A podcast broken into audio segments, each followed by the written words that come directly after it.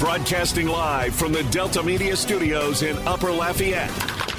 2 hours of sports talk like none other. Footnotes with your host, Kevin Foote.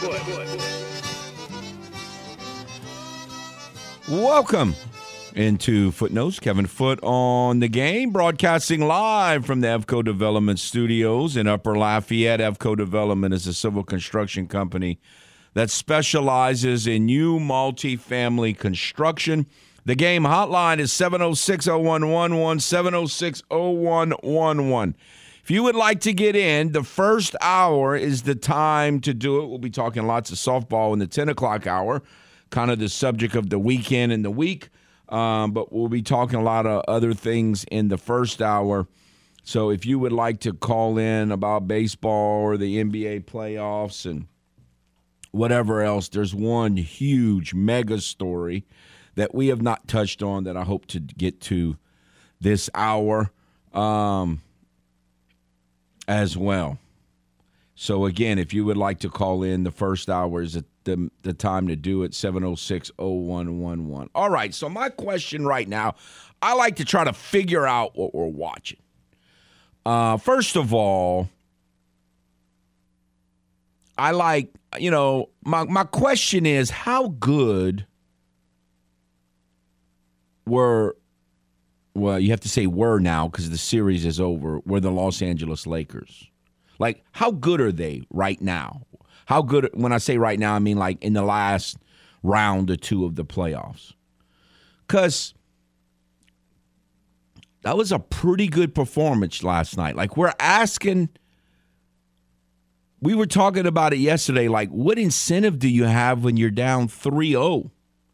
Well, they played pretty well. And the truth of the matter is the Lakers could have won 3 of the 4 games. Look, I've been talking about how good Denver is. Everyone that I listen nationally who follows the NBA way, way, way more than I do is talking about how great the Denver Nuggets are. They're the best team, and I don't disagree. We've been saying the same thing. But the bottom line is they could easily have lost 3 of these 4 games, and they didn't exactly blow out the Lakers in any of these games. So how good are the Lakers? And I'm saying that in the context of we all have this idea that the Nuggets are way ahead of everyone. Well, they're not way ahead of the Lakers. Like, if the Lakers were a little younger, and I'm going to get to LeBron in a second. I didn't like what LeBron said last night. I don't know. I didn't like what he said, but I mean, the Heat are a kind of a well-oiled machine right now. Their games have not been close. They've been extinguishing people. So are the Lakers that much better than the Celtics? I love the way that you think about sports. Like, I don't know if you might be the only sports radio talk show host in the country that came in today and was like, Denver might not be that good, even though they just swept the Lakers 4-0. No, and I think they are good. I get what you're saying. I'm trying to figure out, like, they have barely won all these games, have they not? Like, the Lakers could have won. The only reason the Nuggets won these games is because LeBron is useless offensively in the fourth quarter, and Jokic is not. Anthony Davis also doesn't show up all the time. I mean, like, the game one was in hand, and then it was made close late. They could have won. Right. But, I mean, it's what I'm saying sports. Is that we're won. All acting like I'm trying to figure out, are the Nuggets really that much better? Are they playing at a higher level than the Heat are right now? Because the Lakers, I think, are pretty good, but I didn't think they were really good. I think they've done a good job of getting to the conference finals, and they've played well. I thought they represented them. I think they did what they could do for who they are. They went as far as they could go. Now, you could say, well, they could have won 2 of these games or 3 of these games. Sure, certainly. But I think the Nuggets are better than them. But the Heat is just destroying the Celtics. So why are the Nuggets head and shoulder above a team? Are the Lakers really that much better than the No, yeah, I mean, Celtics? I don't think Denver would be head and shoulders above Miami. I think they're better, but I think it would be a competitive series. I think Miami's shown you that they're going to compete with anybody. I think the lack of competitiveness shows you maybe a little more about where Boston is right now mentally than where Miami is. And that's fair. I'm saying if we didn't know any better, like if the Miami Heat were the number one seed, and playing like they did throughout the playoff. Yeah. Forget about the regular season. You would definitely have different. If the Miami Heat were the number one seed and they had been crushing everybody like they have, what would we be saying about this matchup between the Heat and Nuggets? That's a very good way to put it. I think it'd be much more evenly thought of, which, again, I still think it's a fairly intriguing, you know, I'd go 60-40 Denver, maybe a little more than that, but yeah, I think that would certainly, which again, that's why these ridiculous metrics still said Boston had a 65% chance to win the series when they were down 2-0 and all this, like, because they used too much of the regular season. I think I've made that point a couple of times, like the NBA specific, more so than anything, because of how long the playoffs are and how many games are in every series. Like, it is its own season, and like you can use maybe the tail end of the regular season, but like this is now what this is. And again, Miami was a game away from being eliminated. It's just incredible. The play-in tournament. Now, the other thing to your point is maybe in my, and again, I'm not making emphatic statements here. I'm trying to figure this out. So maybe what I'm missing is that the Celtics are just that mentally weak. We all already know how unstable they are because you just have to look at the uniforms that they wear. And so, they wore those embarrassing uniforms, just embarrassing. But, which is a sign, I call them sign of instability uniforms. That's what they are. That's what they wore. But maybe they're just that mentally weak in that they just, they basically just mailed it in, or their coaching is that. I mean, I'm not trying to drill this young coach. I'm just saying their overall product of team togetherness and coaching and the communication between the coach and the players is at a way lower level than any of these Final Four teams, and that's why what has happened has happened. That's possible. Well, that would make your day a lot better, right? But I think in Game 3 they definitely mailed it. I mean, there's no doubt about it. Like, you're at home in a must-win game, and you got absolutely dominated. Like, that can only happen, in my opinion, if you let it happen. Like, with the amount of talent Boston has on their home court in Miami in Game 3. Right. But in a must-win game, you got completely dominated, and it wasn't even it wasn't even like remotely competitive. It wasn't like this was a, 10-point game throughout and then they pulled away late. Like, this game wasn't even remotely competitive, and you were in a must-win situation, and you're supposed to have the best roster in the conference. To me, the only way that happens is a lack of mental focus. Like, that's the only possible explanation. I was talking with Michelle last night, who lived in Denver and from Colorado, and she was, well, of course there are, but I was thinking, because, I think like a fan, and so I wonder how many people my age or older or around my age have been lifelong Denver Nugget fans. Like, they've been rooting for the Nuggets since David Thompson played there in the 70s, or even longer. And they've all these years, they've been behind everyone. The Lakers have had their runs, and, the Rockets had their time, and, the Supersonics have made the finals, and the Blazers and the Suns and all these teams have made the finals. Think about it. If you've been a fan for 45, 50, 55 years, I wonder how many of them there are, because it's such a bandwagon society. There's not too many people who stick with a team for that. But there has to be, I have no idea what the number is. There has to be some, obviously, who have been pulling for the Denver Nuggets for 50 years.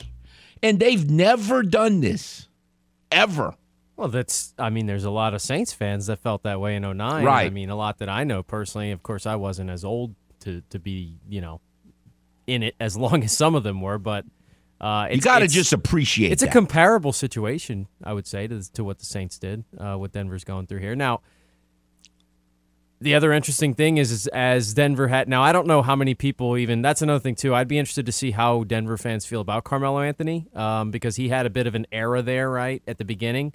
But his retirement yesterday was probably something interesting to look back for Denver fans that remember that time. And that was a time of promise probably for a few years there that never really turned into much in the postseason. And for it to be now, I saw a silly debate going on about number 15 and Jokic and Carmelo Anthony. And a lot of people taking Carmelo Anthony's side of that debate, which like Jokic has already accomplished like 3 times as much as Carmelo did in Denver. But anyway, that whole thing was interesting for me to look at as well. Because most of the, look, that's Bronco. I mean, the Broncos dominate that whole area from in terms of sports. And I'm sure that there's some baseball fans. The Rockies have probably created a little bit of a niche, but I mean, the Rockies are not this, you know, so I'm sure there are some, but I don't know. I wonder how many. But again, I felt for those because for those fans, and I don't know any of them, but has to be some in that area who've been lifelong Nugget fans, and for them to have finally done it had to feel good. All right, I LeBron. If he wants to come out and say, I don't know what his future is, that's fine. That's what he should say right now. I don't think LeBron's going anywhere. What is he looking at? 40-something, almost 50-something million next year. Is he really going to say no to that? I don't believe that. So, but I think that is fine. I mean, say what you want to say about what you're – he's not supposed to know right now what he's going to do next year. It was the night after their season ended. What I didn't like that he said – was, he's been to the conference finals before. Like, I don't know his exact words, but it was like, this is like, chump change to me. Like, what, this is beneath me losing. Well, first of all, you ain't made the playoffs in, 3 of the last 5 years? I mean, don't act like something's beneath you. Plus, because, and obviously he's a great player. He's one of the greatest athletes of all time. Well, first of all, the reason why you ain't in the finals and you had to settle for this conference final, loss, which is beneath you apparently, even though you ain't made the playoffs 3 of the last 5 years, is because you stink in the fourth quarter. You can't shoot because you're old, which is not bad. But, don't look down on this accomplishment. I just didn't like the way he said that. And the other thing is, it just shows you the difference between basketball and the other sports that we follow. Like, he is a great player who's had an incredible career. And so, somehow, because in basketball you only have 5 players, and a great player can make a bigger impact, and he can have more of a say-so on how far his team goes because there's only 5 players on the floor. And so it's almost like, he's entitled. I mean, look, he's made it to the finals so many times. Just the idea that he's going to minimize a team who stunk most of the year, that made a run, made some good moves, and got to the conference final, which is more than what most people thought. To minimize that, I don't know. I just thought it showed an entitlement that it just turned me off. And again, not pro LeBron or anti LeBron. I'm like, some people hate LeBron and some people love him. I'm kind of in the middle. I end up taking up more for him because the old school Jordan is the greatest player ever, and it's the end of discussion. And the people that think that Jordan 6-0 is better than 6-6, I will never understand that mentality. Again, that's more entitlement. I don't like that. So I end up taking up for LeBron at least not necessarily saying he's better than Jordan, but taking up for the LeBron side and not just totally going, the Jordan's the greatest player ever and all. And I hate that argument anyway. You know that. But I don't know. I really did not like what LeBron said last night. And again, I'm not anti-LeBron. He's playing for the team that I hope would win. But the reason why they lost is because he can't make a shot in the fourth quarter because he wears down and he's old, which is fine. I mean, there's nothing wrong with that, but don't belittle the team's accomplishment like you just deserve. You're entitled to be in the finals because you're one of the greatest players ever. That was awful. All right. We'll take a timeout and be back. This is Footnotes on The Game, 103.7 Lafayette and 104.1 Lake Charles, Southwest Louisiana's sports station. Your home for the LSU Tigers and Houston Astros. Why doesn't Kevin Foote talk more basketball? Oh! Because it's in the best interest for his health not to discuss basketball. I had to give up basketball to save my life. I cannot take basketball. It's way too subjective. More Footnotes coming up on The Game. 103.7 Lafayette and 104.1 Lake Charles, Southwest Louisiana's sports station.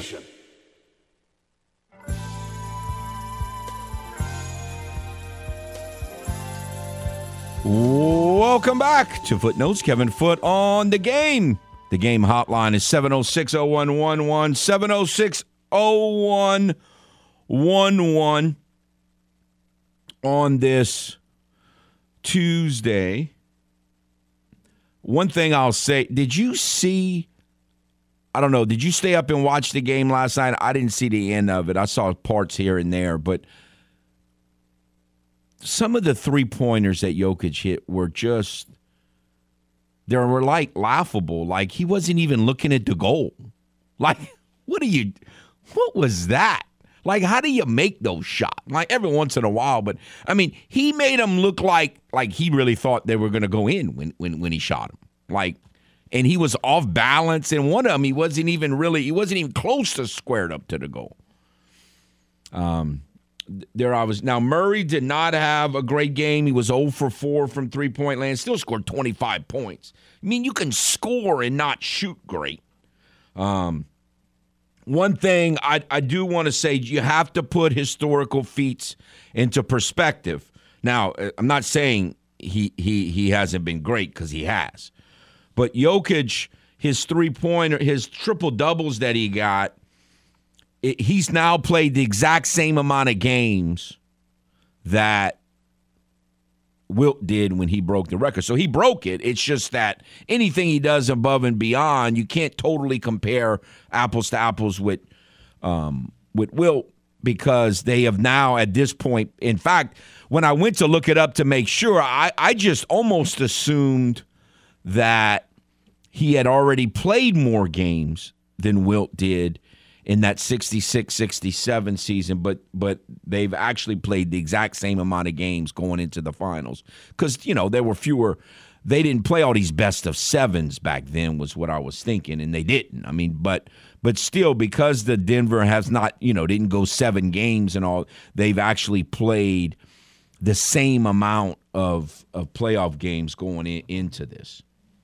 All right, let's go to the game hotline. Hello. Kevin. Yes, sir. Did you watch the game? I watched a little bit of it, not a lot. Watched a little bit of it. You watched any of the series prior to the game? Did I watch what? Did you watch any of the series prior to last game? Again, I saw little bits and pieces here and there in between work and all that. Yeah. You see, that's why I mean you can't talk about some things when it comes to basketball. Talk about what? Like I did they play well? Yeah. Could they have won? Yeah. The reason why they lost is LeBron is too old and he can't give it what he used to give offensively in the fourth quarter. He missed too many shots. LeBron too old. That don't even make sense, Kevin. That ain't why we lost. No, you lost because LeBron can't score in the fourth quarter. He had 30 in the first half. Then we lose. He's too old. He ain't too old. He didn't get enough help. That's why he lost. No, they lost because he has to score in the fourth quarter because he's one of their two best players, and he can't score in the fourth quarter. He's too old. He can score if you get help, Kevin, and somebody else come to the party. That we have to burn so much energy. If you just save some of that first half energy for the fourth quarter, he can score in the fourth quarter, Kevin. It's about delays and what you have left in the tank later. I don't mean just because they got young guys that can't do that because they burn out in the fourth quarter. He's too old to be trying to carry the load the whole game. That's the problem. When LeBron was younger, he could play all those minutes and still get it done in the fourth quarter. At his age right now, he can't play all these minutes and still get it done in the fourth quarter. That's what I'm saying. That's my point. Right. I mean, we're agreeing. He needs help. So I don't mean this because everybody knows he's old, but that's not why they lost. You said that's why they lost. That's not why they lost. If LeBron James was 10 years younger, they might be winning this series. just because he would score better in the fourth quarter. Yeah, Kevin, but that's the game is not all about scoring. Could we stop Denver last night, Kevin? No. Have we stopped Denver all series in this series, Kevin? No. Yeah, but they were hitting crazy shots. You can score all you want, but if you can't stop them, you're not going to beat them. I mean, did they play great defense? No, but I mean, they could have outscored them. They missed a lot of shots in the fourth quarter. I think we blew the game too. And makeable shots. And makeable shots they missed. Look.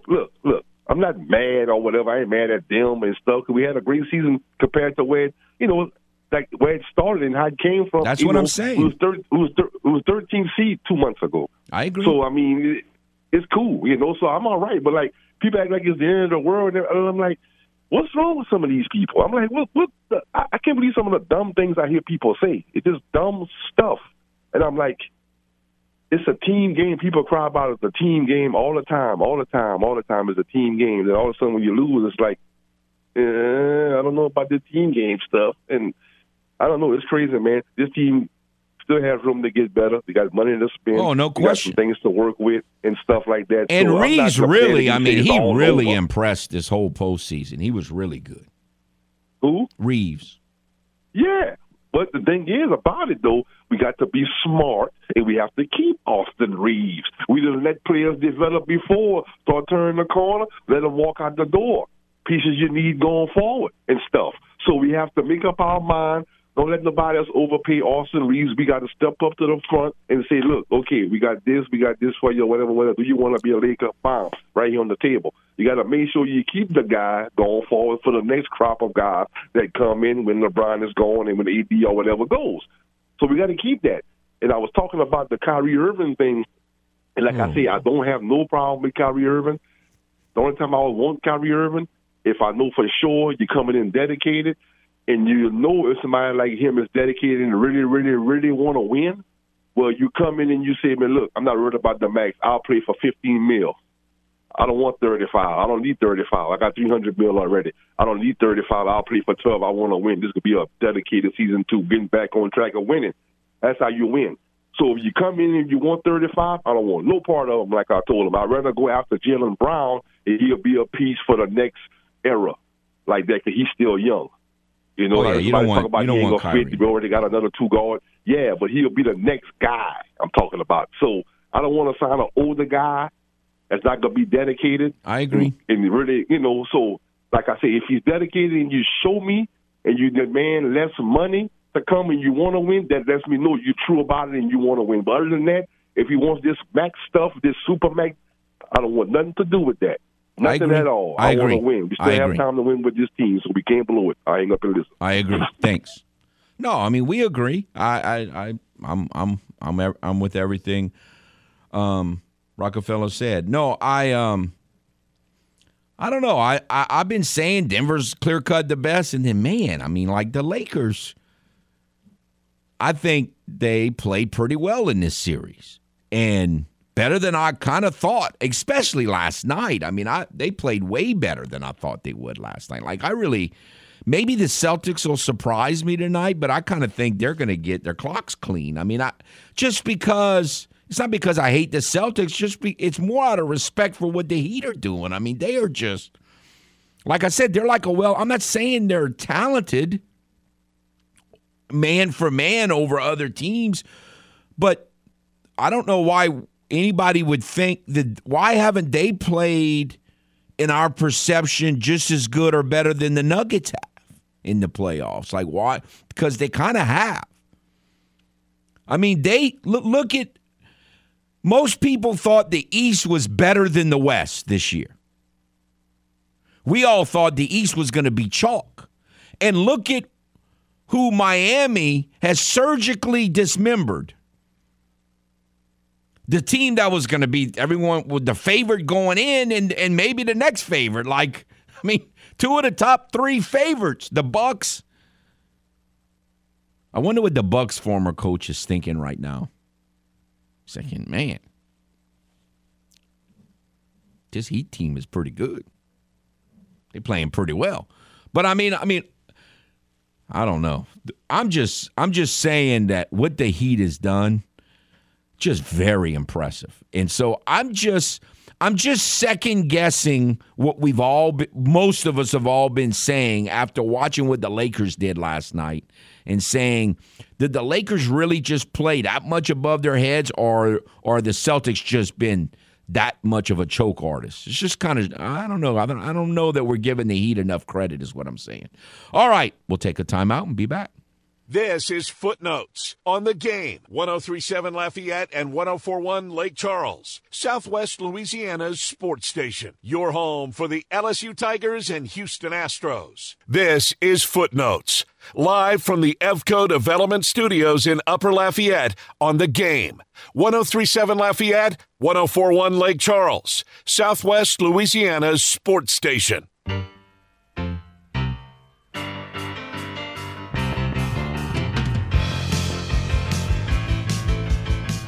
Welcome back to Footnotes. Kevin Foote on the Game. The Game hotline is 706-0111, 706-0111. On this Tuesday, Astros last night, I didn't really know what to think. You know, Astros used to be in the same division as the Brewers back in the NL Central days, before they got extorted to the American League, and they had just not played very well against the A's and struggled to beat a team that still only has 10 wins. Folks, I mean, we're not in June yet, but June is like next week. June is next week. And I think they only have 10 wins. I don't know that Dawson and I, maybe we have had this discussion. The way I look at baseball is before the season starts, for 90-something% of the teams at the history of the game, and I'm saying all this because the A's this year might be the exception.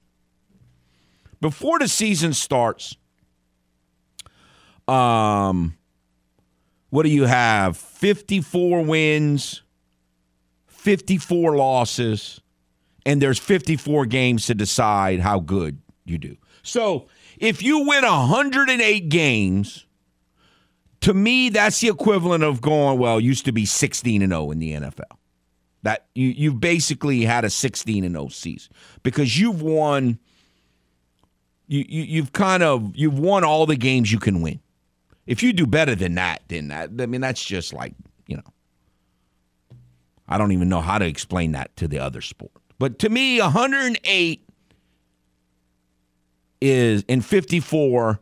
That's an undefeated NFL season. That's the equivalent. Now you can't totally compare sports. I get it, but just as an analogy, as a parallel there. So if you win 54 games, you've gone 0-16, or, you know, I know we play 17 now, but just, you know, 0-17, whatever you want to say. So, but they may not even win. Like, I don't know if they're going to win 54. Like, they only have 10 wins. And they're trying to tell me that the Astros, you know, I didn't have anything to worry about. And then, of course, last night they get beat 11-2. And then the Astros go to Milwaukee and win 12-2, which I don't ever really like to do that. Now, it's fun in the moment to see guys hit home runs. I mean, sometime watching El Perro Grande hit, sometimes it's kind of like the reaction that people had watching Jokic just throw up three-pointers and off balance and just make them like he was supposed to. I mean, it's just silly almost. I love when Jeff Bagwell is in the booth, and for whatever reason, I think it's because he's more than part of the organization now. I wish he'd be in the booth at least once a week. They're saying this is like the only time he's going to be in the booth all year. I think that's awful.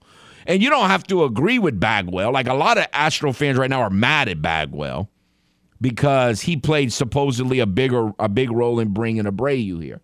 So I get that, that they're mad at him, but I still think he's hilarious to listen to. I love listening to him talk. But the Astros, to me, right now are in a little bit of a pickle.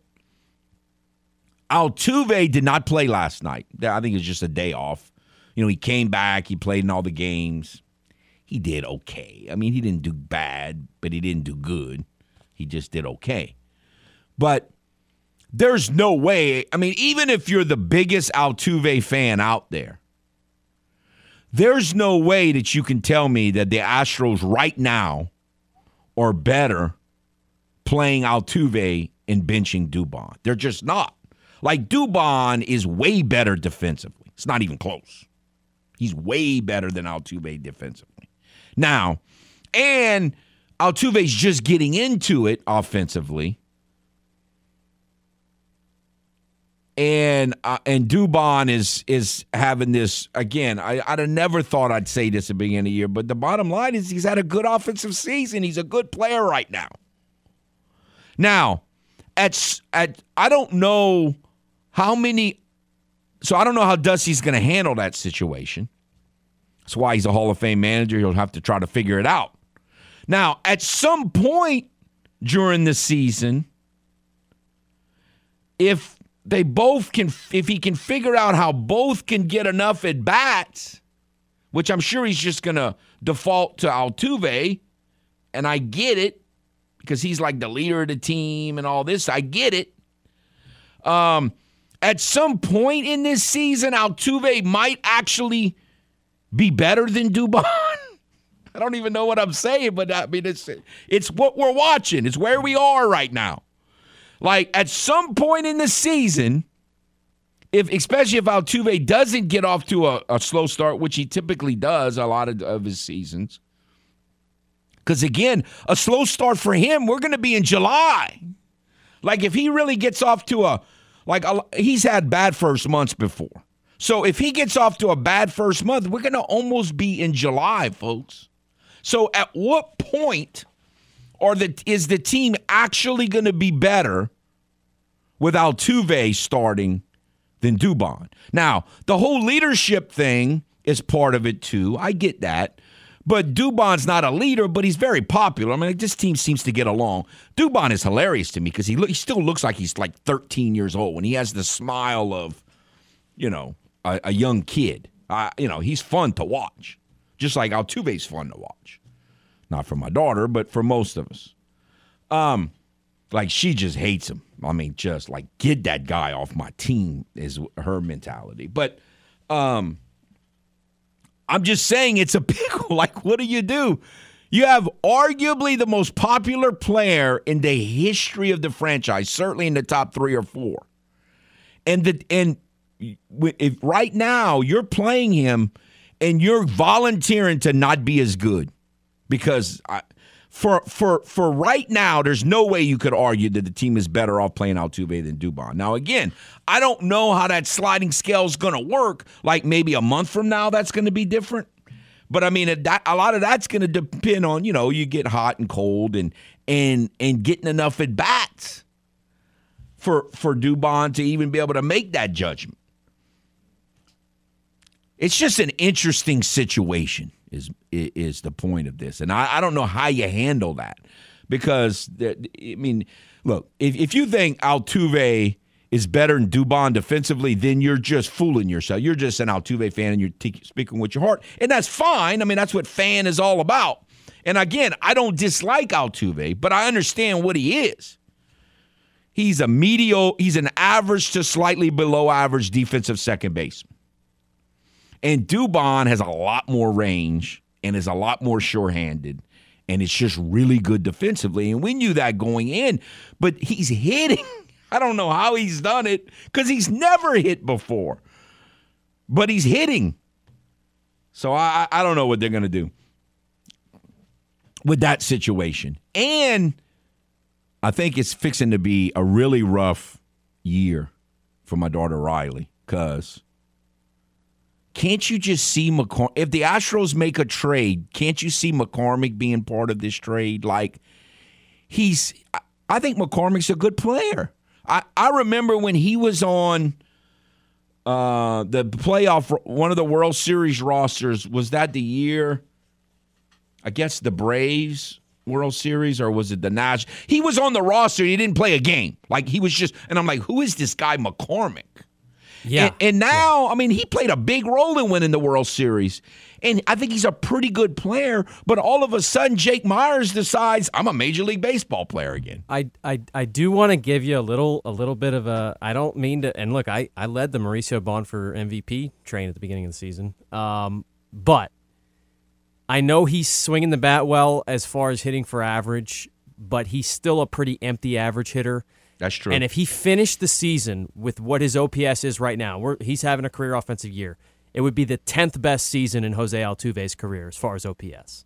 So I would still hesitate on the offensive impact that even if the average stays where it is, which I don't think it will, he's still not making as much of an offensive impact anywhere near what Jose Altuve can do in just an average Altuve season.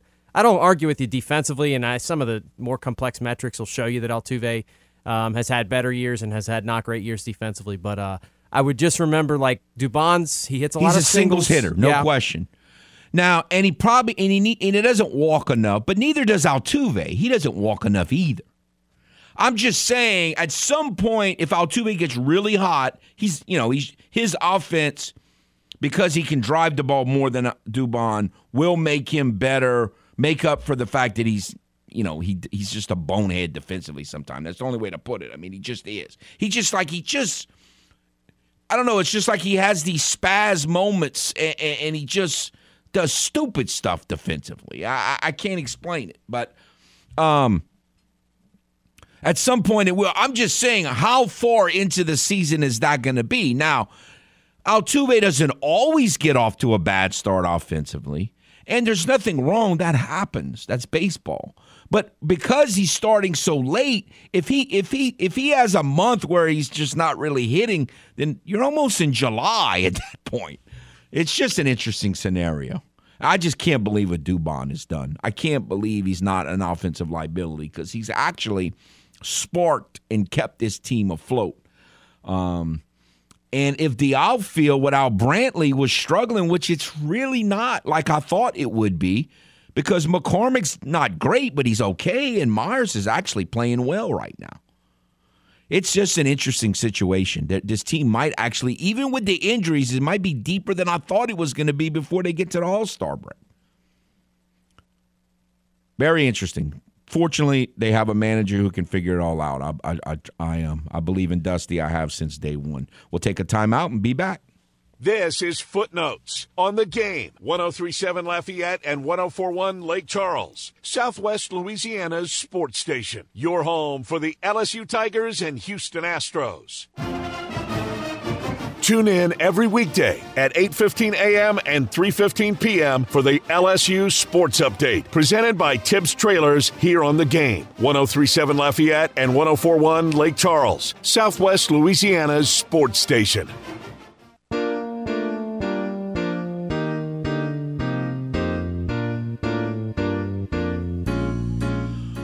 Welcome back to Footnotes. Kevin Foote on The Game. So we've talked NBA, we've talked Astros, and there was a major story over the weekend that we didn't get to yesterday with all the softball talk. Jim Brown died. Was that Friday maybe? Sometime we got the word. When I first heard it, I was at the softball game in Baton Rouge, I remember. And he's obviously one of the best athletes of all time. Unlike a lot of, I don't need to tell too many people about who Jim Brown is and what he means. I mean, most people, if you're a sports fan at all, you've at least heard of him. I've always been fascinated with trying to put into context. You know, one of the hardest things about all of these sports discussions we've been having, even before there was sports talk radio, is trying to compare eras. And I always had the idea, Jim Brown was like 6'2", 230 pounds, and he just looked like a man among boys. Because, look, we've all talked about it. Like, the Dolphins' undefeated team from the early 70s, people say, well, they couldn't, they would get dwarfed.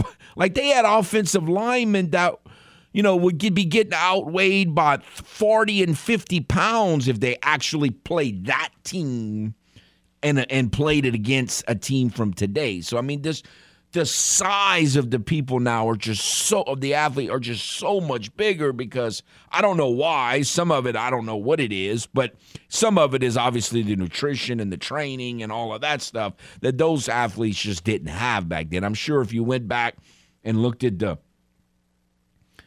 like, if the Saints players from today, just saying Saints because we're here, saw the training facilities of the late 60s and 70s, they would never come here as a free agent. You know, they would say, no, well, that's a joke. I'm not coming here. But so it's very hard to know. But obviously, I mean, at face value, Jim Brown was, you know, tremendous. I mean, he was, you know, he was a first-team All-Pro 8 times. He had 106 touchdowns. He caught 20 touchdowns, and they didn't even throw to the running backs as much back then as they do now. I always had this idea, like, what would he be today? Because he would be – we have this – some, and I agree. I don't know that I agree, but I'm saying I'm in that camp. I've asked that question. It was almost like he was so far ahead of his time athletically. How would he be today in today's sophisticated offense against men his own size? Like, guys are – there are linebackers now that could actually run with him. Back then, I mean, those linebackers had no chance of running. I mean, they just – I don't know. It's an interesting discussion that we'll never get an answer to. It's just an interesting discussion. But the other thing that fascinates me is when I look back into all this, Jim Brown was the – I love doing this stuff. Jim Brown was the 6th overall pick in the 1957 NFL draft. So obviously when I see that, the first thing that comes to my little mind is, okay, who were the guys ahead of him? The first one was Paul Hornung, who, again, he was a good, viable player. You say, well, he shouldn't have won the Heisman. Well, who cares? You know, probably he doesn't deserve the Heisman. He only got it because he went to Notre Dame. I get that. But at least he was a good, functional, good NFL player on a good team. He won Super Bowls. He won NFL championships. So you can't – obviously, he was not Jim Brown. Like, none of these guys are Jim Brown, okay, that I'm about to mention. But at least they were viable. The one that I knew the least about was John Arnett. John Arnett was the 2nd overall pick that year. He was a running back out of USC, so he was a pretty boy. From that era. And, you know, he made an all-pro team. His 2nd year in the league, he was all-pro. He made a 2nd team. He played in 5 Pro Bowls. So was he a bad player? No, he wasn't a bust. Obviously, he was nowhere near Jim Brown. Again, none of these people were. The 3rd one is John Brody, who was not great, but a quarterback who played a lot of good football. Another one was Ron Kramer, who turned out to be a 2-time All-Pro. He ended up playing tight end on a lot of the good Packer teams. So, again, he was a really good player, not a bust.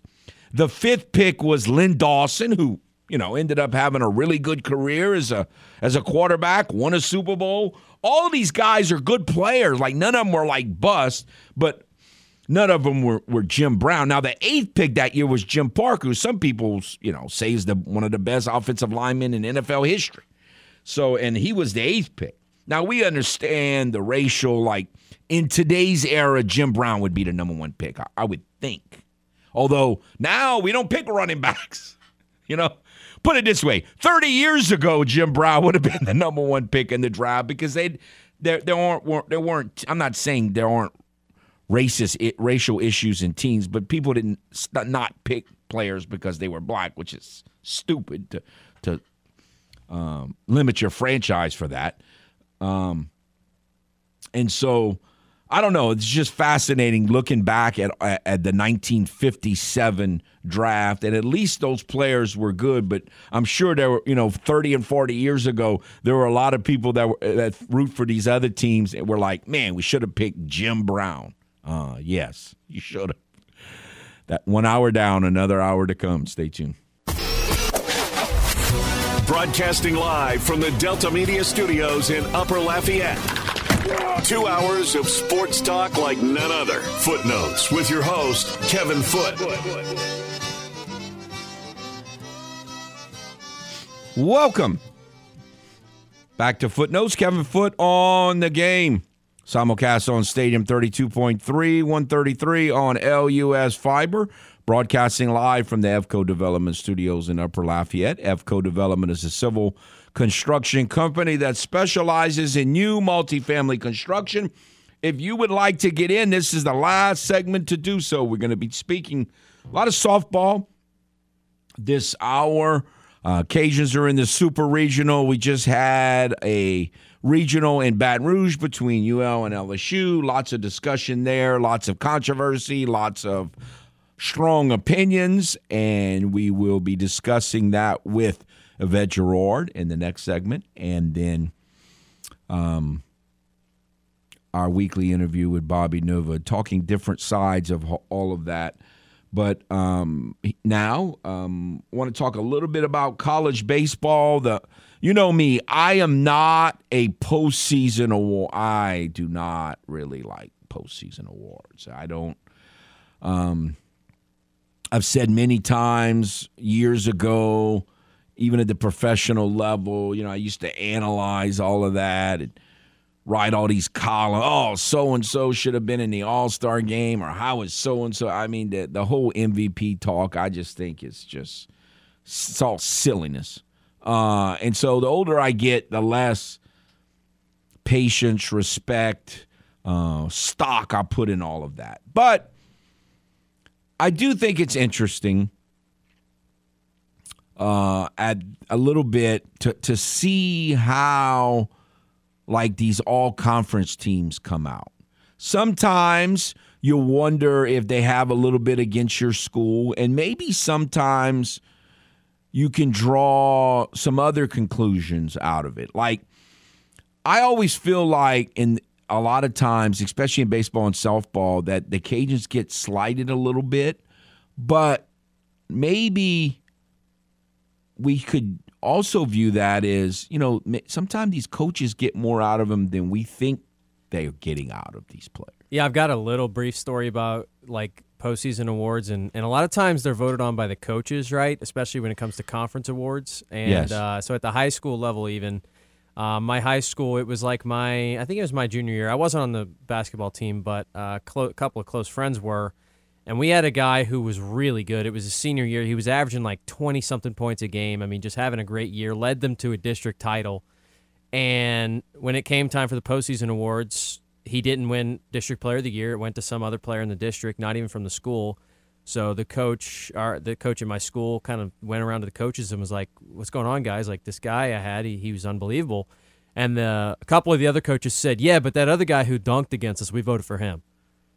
And the coach was like, what? And they were like, man, he's awesome. That dunk was so cool. And, like, they literally voted for a player because he dunked, and that split the vote up, and then another third guy ended up winning it. And it's like, sometimes it's as silly as stuff like that. And, like, the award, obviously it is what it was, but it would have meant a lot, and the kid earned it. But some coaches voted for somebody because they dunked. Look, I've been in all district meetings, and some of it is not as political as we think, and some of it is. I mean, it's – all district teams are at the high school level. It's almost a whole different animal. But, sometimes you just don't like a coach or a player, because a lot of old school coaches, if a player mouths off to them, they're not going to vote for them. I mean, so there's all that goes on a lot more at the high school level. Coach Glasgow made a big deal, and I think he made a big deal out of it to really motivate his team and get them hungry for the Sun Belt Conference tournament by making a big deal about the fact that they didn't get more, a pitcher on the first team, I should say. As dominant as they've been, I've always been a little surprised that the Cajuns don't get more first-teamers in softball. On the baseball side this year, they didn't have any first-teamers, and some of that had to do, I think, with the fact that it was kind of a jumbled season for them. Heath Hood, to me, has had a great season. I don't know. I mean, I don't know how Heath Hood wasn't recognized personally. I know he's kind of slumping late, but he was really good for a lot of most of this season. And so I'm a little surprised. DeBarge got honored, and I think he's really good. But he, did have a little injury there and missed a little time. I think Julian Brock is really good. I think he's excellent. I see a major. If Julian Brock made the major leagues, it would not surprise me at all. Like, he's the one player on the Cajun team, and Coach Deggs keeps talking a lot about Max Marshak and that he has that ability. We'll see. I've been very impressed with how he's played defensively in the infield this year. So I see what he's talking about. But when I watch Julian Brock, I'm like, man, I will not be surprised if that guy's in the major leagues. And he's like the easiest kid to pull for if you've ever talked to him.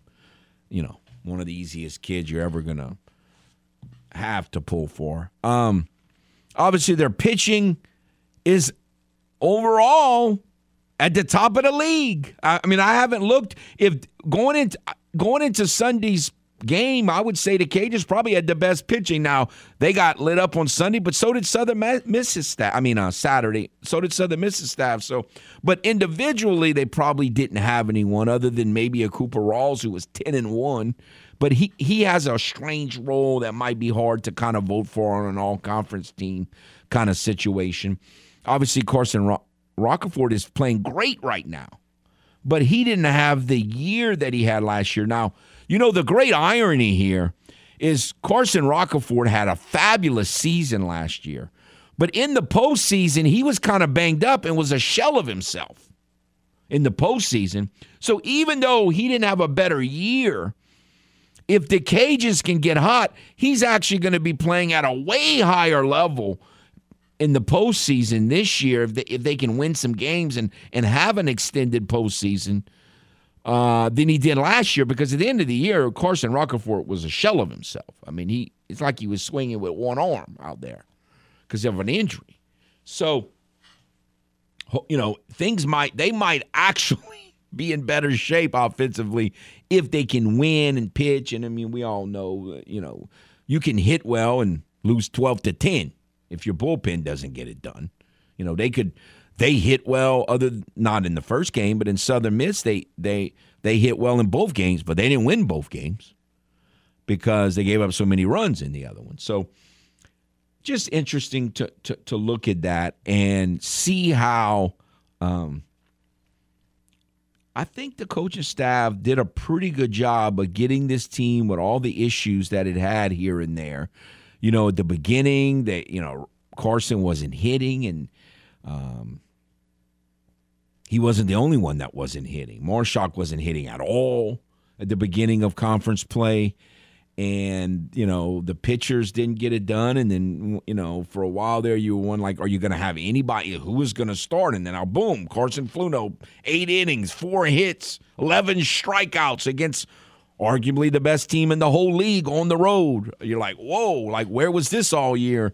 And so I think the coaches have done a real good job of getting the team to where it is going into the start of conference play. Well, conference tournament play starts today, but the Cajuns part of it starts tomorrow night as the 4 seed against the 5 seed. So, they started the weekend as the 3 seed and ended up the 4 seed. I don't know that there's a huge difference between those two.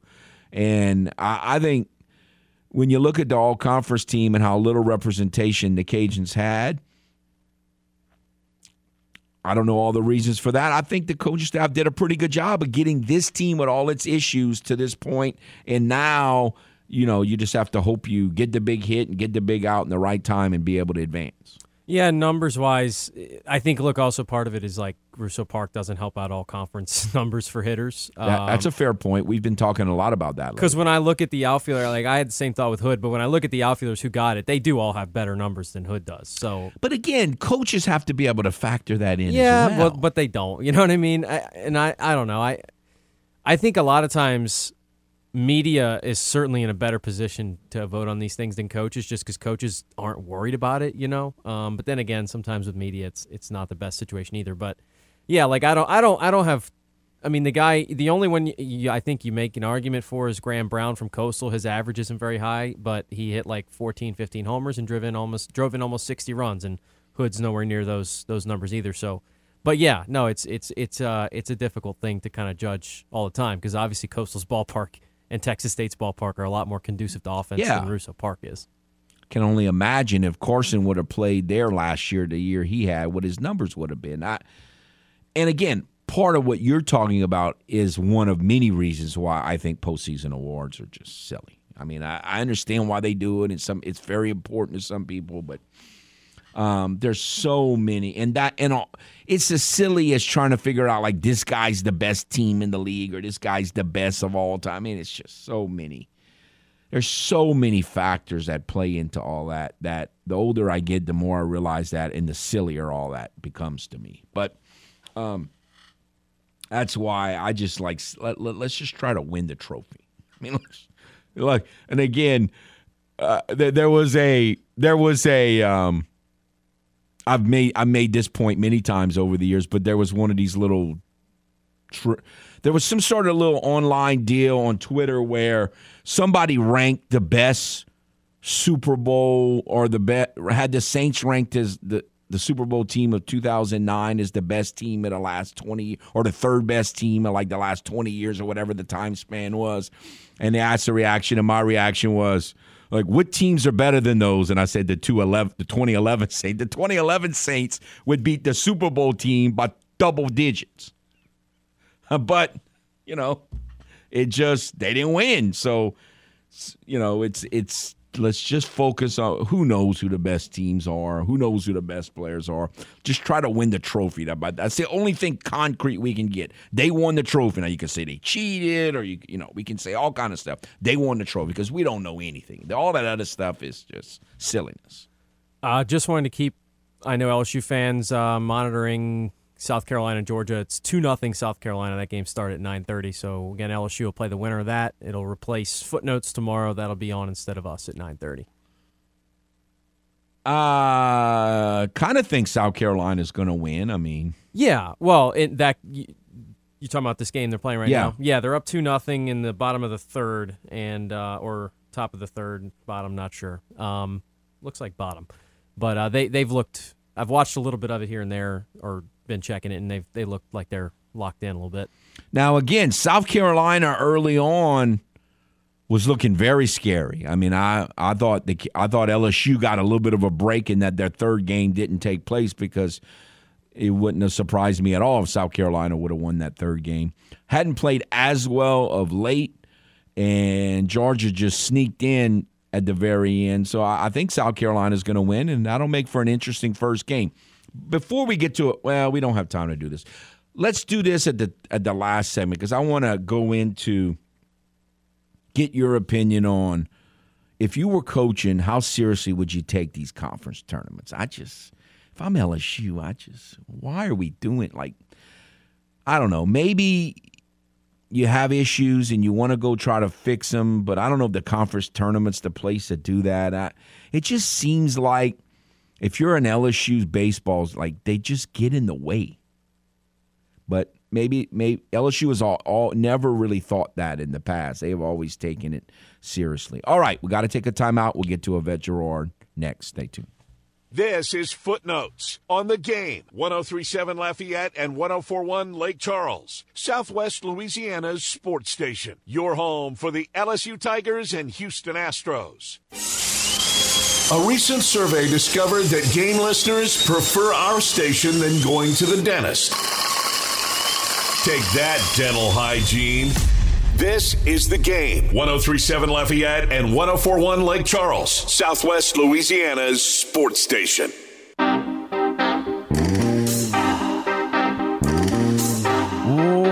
Welcome back to Footnotes. Kevin Foote on the game. We have with us an old friend, Miss Yvette Girard. How are you? I'm good, Kevin. Imagine that. You talked too long in the last segment. Yeah. I've had a problem with that. My teachers started telling me that in about the third grade. You know, you talk too much. Maybe God knew what he was doing, get me in this business. But anyway, first of all, I've got to ask you, does it get easier for you to be in these UL LSU situations all these years, or is it still just as kind of uncomfortable? How have you dealt with that all these years? You know, certainly it's a lot better for me because I'm not on the field. So it's still, though, a little stressful. And you saw me. One day I wore blue. The other day I wore white. So, you know, I'm Switzerland. I'm neutral. But I have to sit on my hands because when I see a great defensive play, which, you know, I love defense, I want to stand up and clap. But I can't because – if it's the Cajuns, the Tigers are going to say, oh, why is she pulling for them? If it's the Tigers, the Cajuns. So, you know, sometimes I can't win for losing. Sometimes I think I should just stay home. But it's fun being in the atmosphere. Right. And I'm sure, well, I know, you have a lot of friends in both camps. And so you hear them and you know a lot of them hate the other side, and yet you like the other side. So it's just got to be strange. You know, and I defend both sides. You know, I'm the luckiest girl around. I'm in both Hall of Fames. That's incredible to me, you know, that happened. But, you know, when the Cajun fans complain about the Tigers, I say, you know, they do the same thing about y'all. So I tell both sides, okay, you got a problem, come get me. I'll go talk to whoever. But, you know, it's a game, but it's, people are so passionate about it, and, of course, the rivalry will always be there. And, you know, it's weird. It's weird, you know, because I want both teams to win. So, and I always feel sorry for the other team because, you know, it was an epic battle on Sunday. But I thought when it went to the if game that it was definitely the Cajuns' favor because that usually happens. The momentum just, bam, switches. And, you know, I will say about this, about the Tiger fans, they'll probably get mad at me, but I don't care because I've said it a million times. They're reactive. They sit on their hands and wait for their teams to do stuff, except football.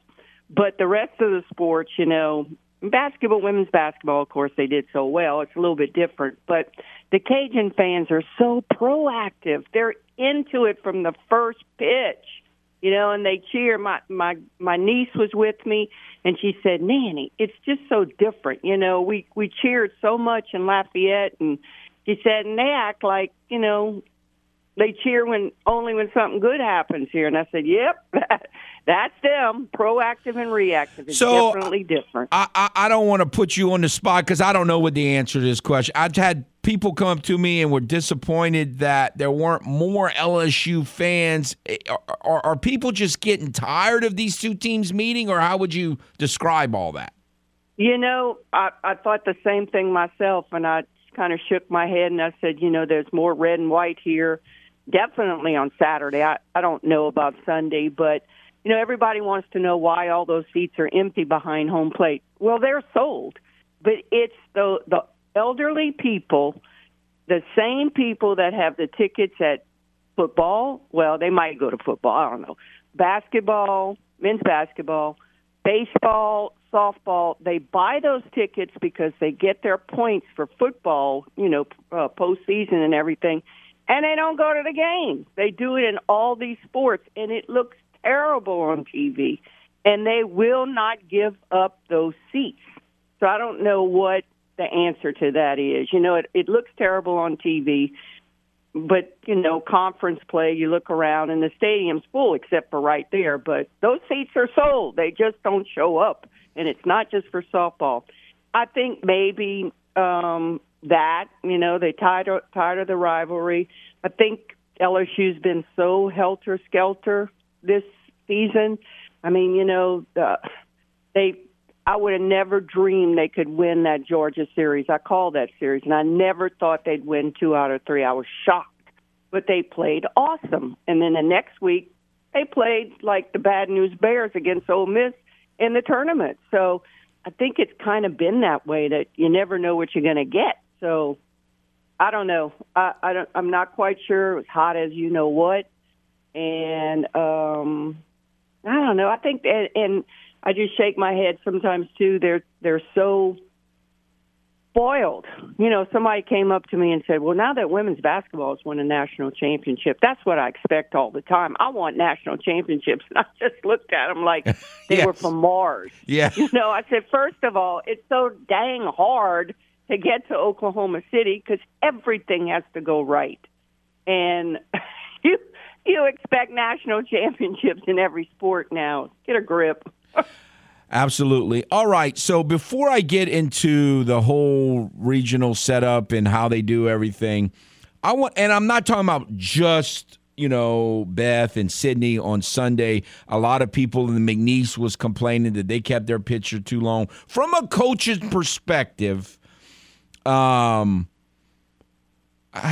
about the pros and cons and how difficult that a decision it is from a coach. Like, do you leave the pitcher in or do you take the pitcher out? When do you kind of like judge, well, maybe they're running out of gas, or when do I trust the senior, the different decisions there?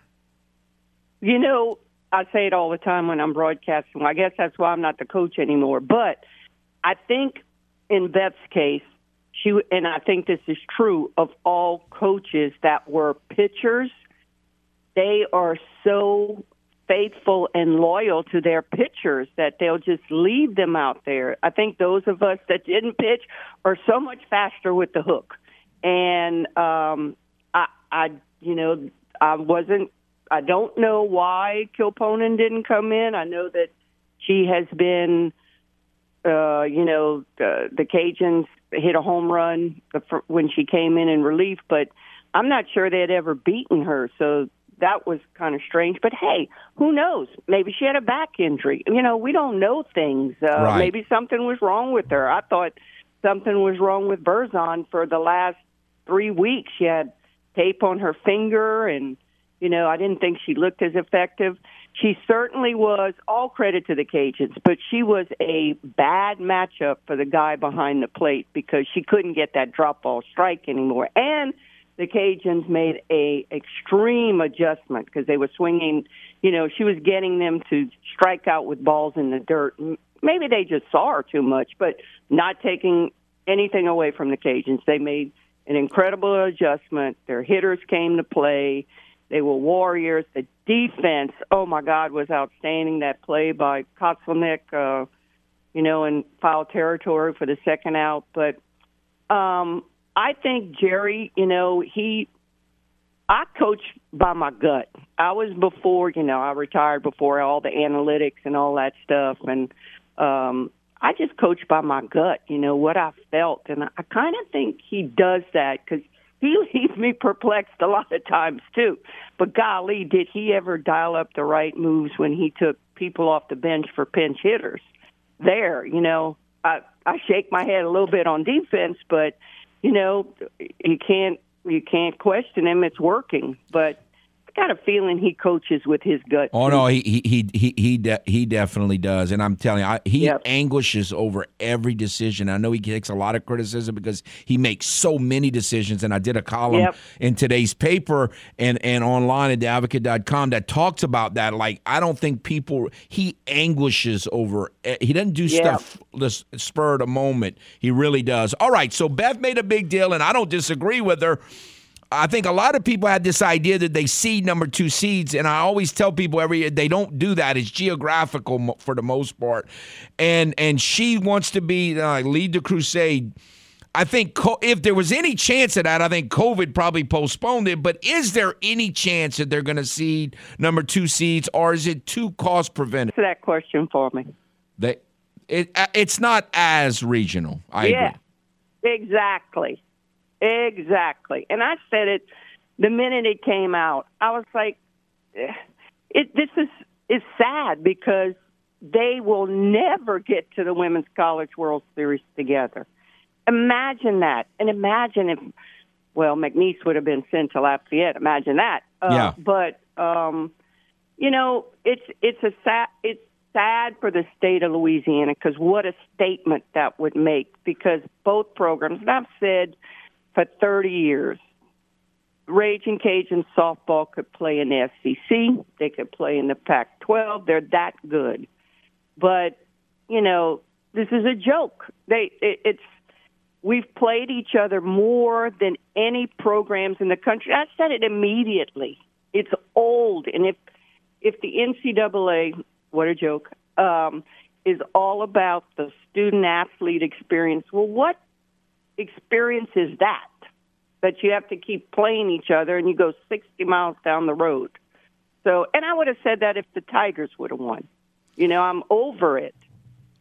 I think the way that it could happen, I mean, it can happen where they both get it, but they're going to, at least one of them's going to have to do it on the road. They're never, it seems like they're never going to let them, because like last year, they were both on the road. So theoretically it could have happened, but it's very difficult to do on the road, especially a long way from home.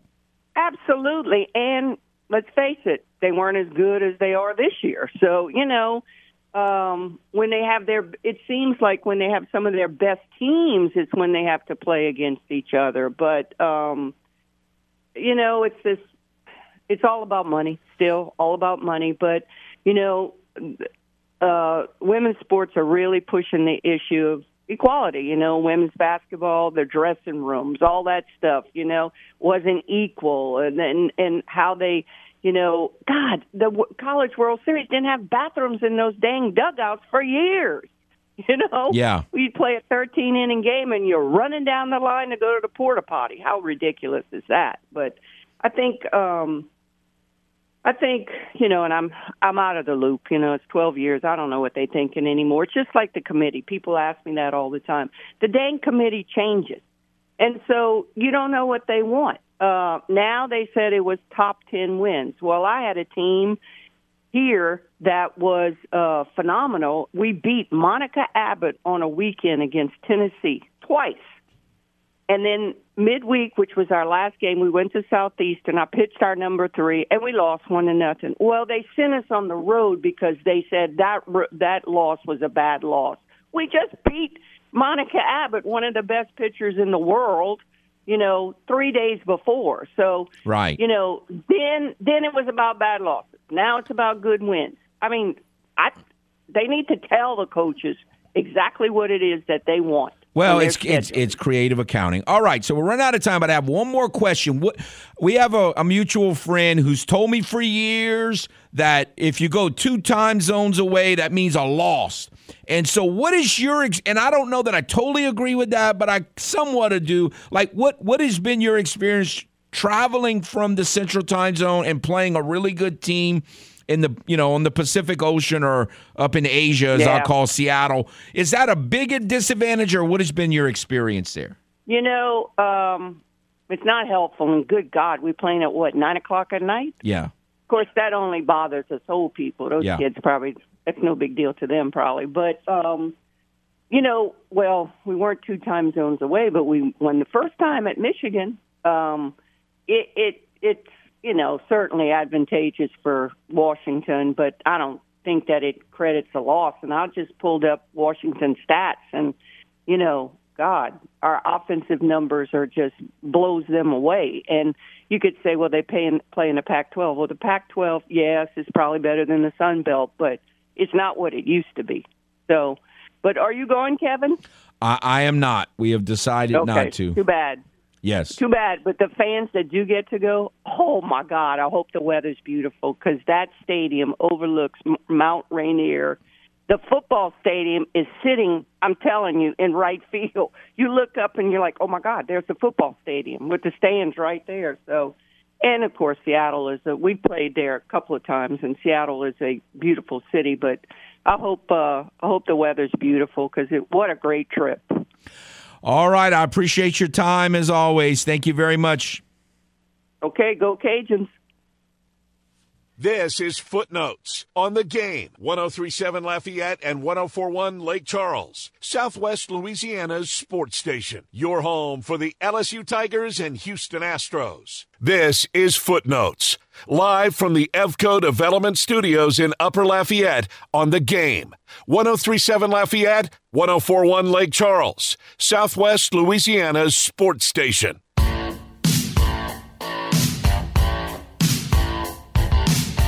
Welcome back to Footnotes. Kevin Foote on The Game. We have with us our weekly conversation with Mr. Bobby Nova. How are you, sir? I'm pretty good, Kevin. How are you? Oh, I'm doing okay. We just had an interesting conversation with Yvette, and I want to talk about it from a little different perspective before we get on to Washington as far as the LSU, finally beating LSU in a Baton Rouge regional. It had been a while. It's the fourth time they've done it, but it had been a while since the Cajuns were able to do that. And finally getting over that hump. How worried are you now, especially that McNeese didn't win like it looked like they were gonna? At some point you have to. It was such a thrilling, a big moment for the program and for Coach Glasgow and all the players, and a big accomplishment. At some point, you got to put that behind you and get just as hungry to beat Washington, which is easier said than done, I think. Much easier said than done. They gave the kids the day off yesterday, so I guess they had the opportunity to kind of, continue their little celebration and get that behind them. And today they get back to work, I'm pretty sure they're going to get some practice time in the morning and then take a break and then come back later this afternoon and practice some more. And, it's time to get back to work, and celebration's over. Because, you got more work to do. Because the players aren't that different than most of us. Mentally, they went to, we're playing McNeese at home when the score was 6-0. It's human nature to think that if you're up 6-0 in the last inning, you're going to win. And I think a lot of us were mentally, the Super Regional's going to be at Lamson. Then it didn't. Then it wasn't. Yeah, in the parking lot, we were all there. You saw what was going on. And the celebration, you just win a regional, and then you're also kind of celebrating the fact that you're pretty sure you're going to host, you're going to get to be at home for Super Regionals, because I think the team was told after the game that, if McNeese won, that the Super Regional was going to be here in Lafayette. So, kind of a double celebration there for about 45 minutes or so, and then, a little bit of a disappointment there when Washington was able to come back and win, but kind of what you expected you were going to have to do if you wanted to laugh at the Baton Rouge region anyway. So right. Here we go, All right, so I don't know how much you've been able to learn. I got to tell you, you can look at a team schedule and a game by game, and I did that yesterday. And the McNeese, it was incredible how McNeese performed against them, because other than the McNeese games, and the McNeese played great against them, I didn't see a lot of other things that say, they're not as good as what their record shows or their seeding shows. They beat San Diego State, 5-0. They look like a good team, but something about the matchup with McNeese was very favorable to the Cowgirls, and I don't know how that relates to the Cajuns. Yeah, I'm not sure about that either, but if anybody out there is thinking that Washington's not very good, you're fooling yourself, because they are very good. They play, they play in the Pac-12. It's a tough conference, and, they play a really, really good schedule, and I'm not sure why McNeese had so much success against them. McNeese beat them in the regular season, and then, beat them 1-0, and then, of course, that 7-6 loss. But you better get ready to go over there and play, your A game if you're going to have a chance to advance to the World Series. You've seen McNeese play a lot. They played against the Cajuns 3 times this year, and their pitchers are good. But look, I mean, those 2 pitchers, almost every inning except for 1, they put up zeros against Washington. I mean, almost they beat them 3-2, and then they shut them out, and then they had them shut out for 6 innings. Like, how would you compare the Cajuns pitchers to those pitchers in terms of what the matchup there? Well, Kevin, I mean, we played McNeese. I think we played him 3 times this year, and from what I remember, they were never really in any of those ball games. No, Cajuns hitters had a lot of success against Vallejo and the other kid, and Tate. I can't remember her name, but Tate. And early success, and those 3 games against the Cajuns were pretty much decided early. I know 2 of the 3 for sure were decided early, and I have no idea why McNeese had so much success against Washington.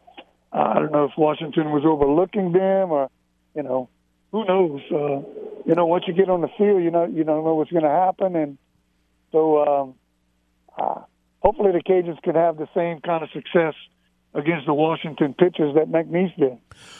Super regional challenge is different than a regional challenge. And one of the things that concerns me is that, look, I thought most of the last 2 years the best starting pitcher for the Cajuns was Megan Shorman. She didn't pitch great in the Sun Belt Conference tournament, and she didn't pitch great in the regional. It seemed like if they're going to do this, they're going to need her to pitch like at her best, which – at her best, she's really, really good. Is there anything to be concerned about there from what you can see?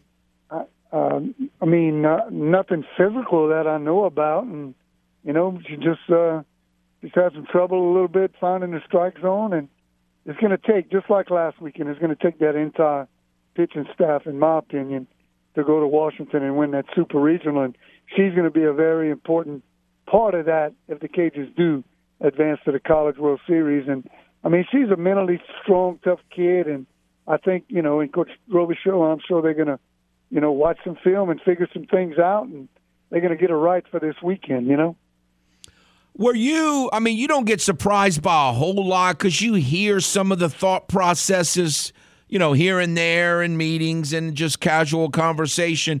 If at midseason – I would have been surprised at how little Chloe Riazzetto pitched the second half of the season because she pitched a fair amount early on.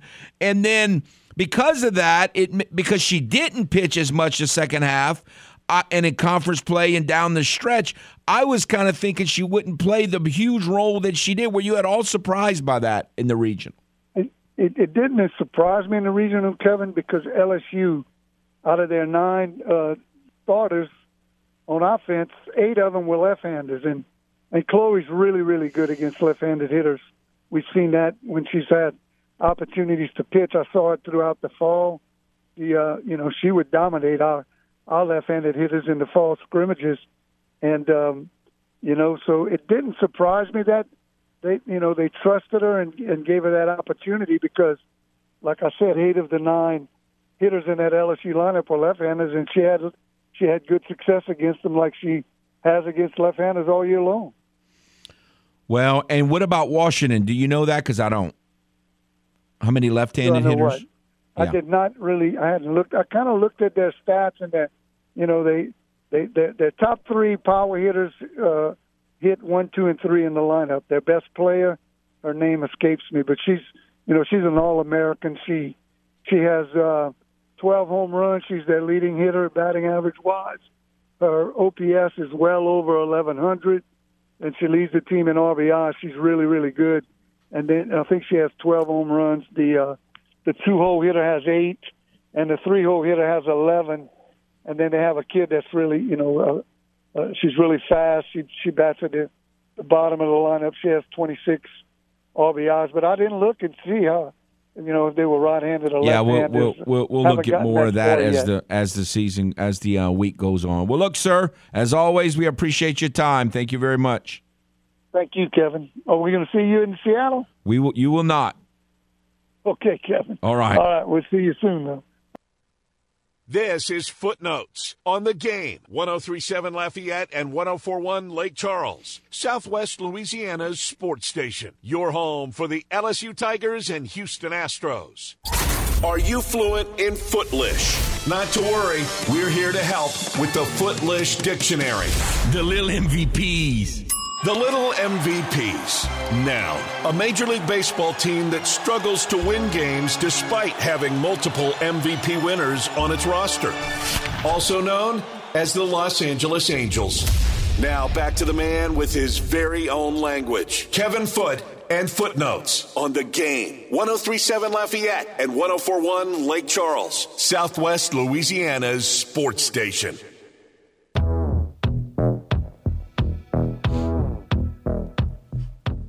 Welcome back to Footnotes. Kevin Foote on The Game. You know, Washington, for such a prominent program, it's because they play in Asia, I would think. You know, Coach Glasgow, almost anybody they've ever played that I've asked them about, like, he's seen them play a lot. He's been to their stadium, and he said yesterday he's never been to their stadium before. He's seen them play on TV, but he didn't seem to know as much about them as he does most other opponents before they even play them. And so we'll see how we'll learn more about Washington as we go on through the week. But I was bringing up before we interviewed Yvette and Bobby the idea of how to treat conference tournaments. And so, I mean, Dawson, are you a big they ought to take them seriously or not a big they ought to take him real seriously? Well, this is completely dependent on the conference and the team, right? Right. I think, of course, the Cajuns obviously have the Cajuns have to. It's everything. Seriously, yeah. For LSU, I would treat it as working on the things that you need to get better for the regional. And if you're Wake Forest in the ACC, I don't know if I'm paying all that much attention. The results are going to be the results. I just want to be playing well. I would like the idea of not taxing my bullpen very much and not throwing guys more than I want to throw them.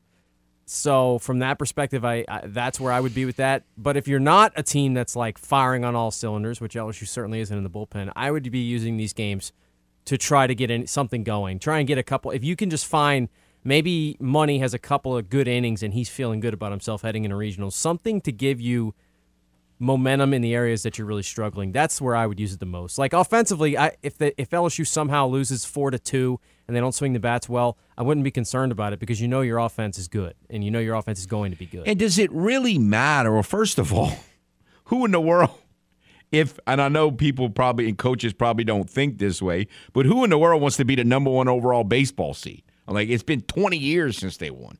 So put that aside, that issue aside. But does it really matter if you're the 2 seed, the 3 seed, the 4 seed, or the 5 seed? I don't know that matters. I don't think so. Because, again, I mean, what do you project? Now, maybe you play a team that's not quite as good in the supers. But you again, won't know who really. That is anyway. Yeah, and especially in baseball, it's not – in softball, you can look a little bit more chalky just because, right, again, like 13, 14, 15 national seeds win every year. That's just what it is. In baseball, it's less than that. It's still a lot. But the other thing, too, as long as you're – it depends, too, if you have something to play for as far as your positioning.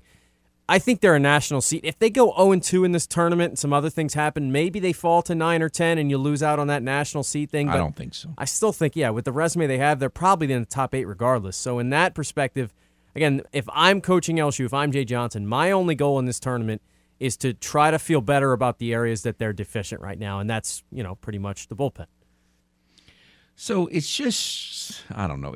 I've always been so kind of like, it's so interesting to me. It's like you have all these great teams and you're playing for the SEC championships, which theoretically means a lot.